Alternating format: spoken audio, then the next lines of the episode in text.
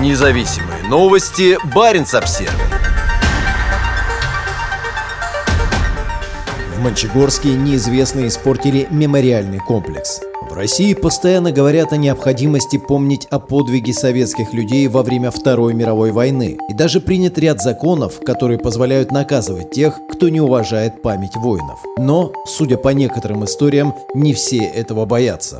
Сегодня утром в одной из групп ВКонтакте пользователи рассказали о том, что в Мончегорске ночью неизвестные разбили защитное стекло интерактивной сенсорной панели, которая расположена на памятнике мемориального комплекса «Павшие ради живых». Очевидцы высказали предположение, что кто-то стрелял из ружья, так как следы на памятнике похожи на те, что оставляют пули. Позже в региональном УМВД рассказали о том, что после осмотра места происшествия полицейские установили, что защитное стекло разбито камнем. Участники группы осудили произошедшее, но разошлись во мнениях о том, кто это мог сделать. Одна из девушек предположила, что это были последователи фашистской идеологии, но ей тут же возразил другой участник группы, который обвинил в случившемся детей.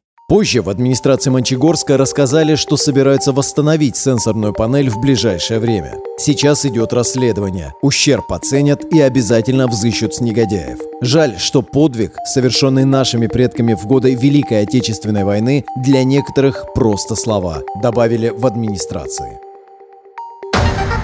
Независимые новости. Барин обсервис